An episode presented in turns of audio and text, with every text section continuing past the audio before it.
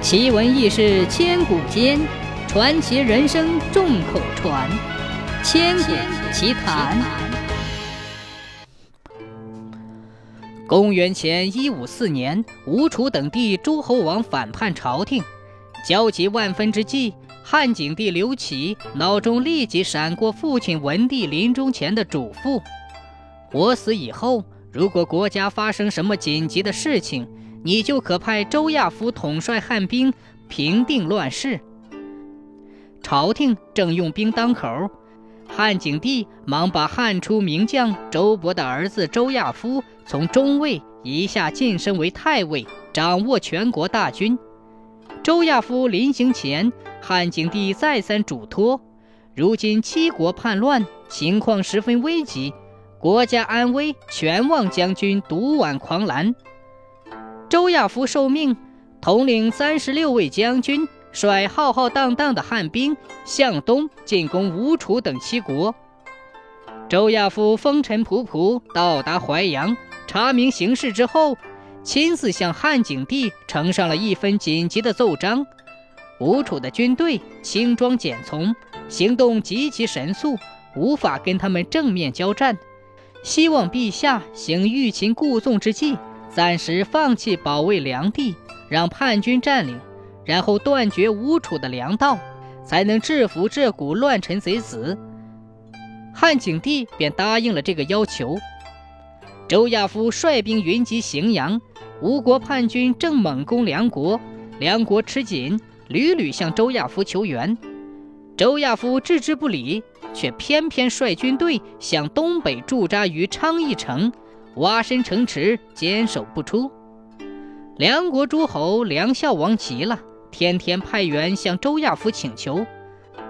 每次周亚夫耐心的听完，便嘿嘿的笑笑，却按兵不动。梁孝王恼怒了，直接上书汉景帝。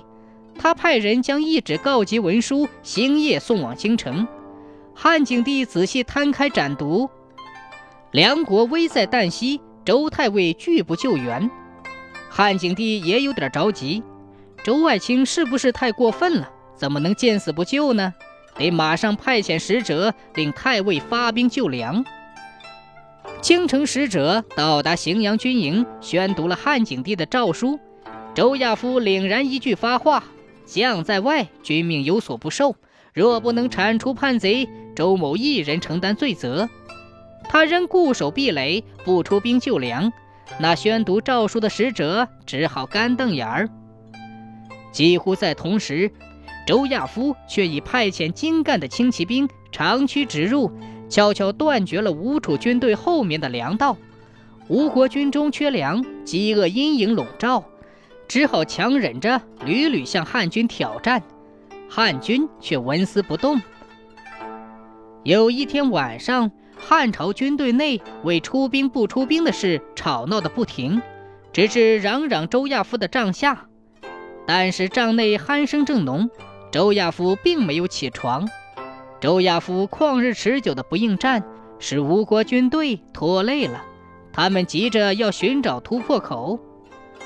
吴王刘鼻调兵遣将围住了昌邑城。这一天，叛军如已袭击城的东南角。听完军情汇报，周亚夫嘿嘿一笑说：“刘鼻，你瞒得了我吗？你在声东击西，你佯攻东南，实欲攻西北。”周亚夫调动汉营士兵，悄悄地加强西北角的防备。不过一袋烟的功夫，吴国的精锐部队果真猛攻西北角。周亚夫手下兵将霎时涌现在城头，挥石如雨而下。吴军哪里攻得进去？刘鼻气得吹胡子瞪眼，手下的士兵肚子里空空的，士气一落千丈，大败而走。周亚夫长剑一挥，早就准备了一支精锐部队，呼啸而出，追击吴兵。吴王刘鼻见势不妙，马上抛弃大队人马，只率千名壮士仓皇逃窜。他们直逃到丹徒县，建筑工事。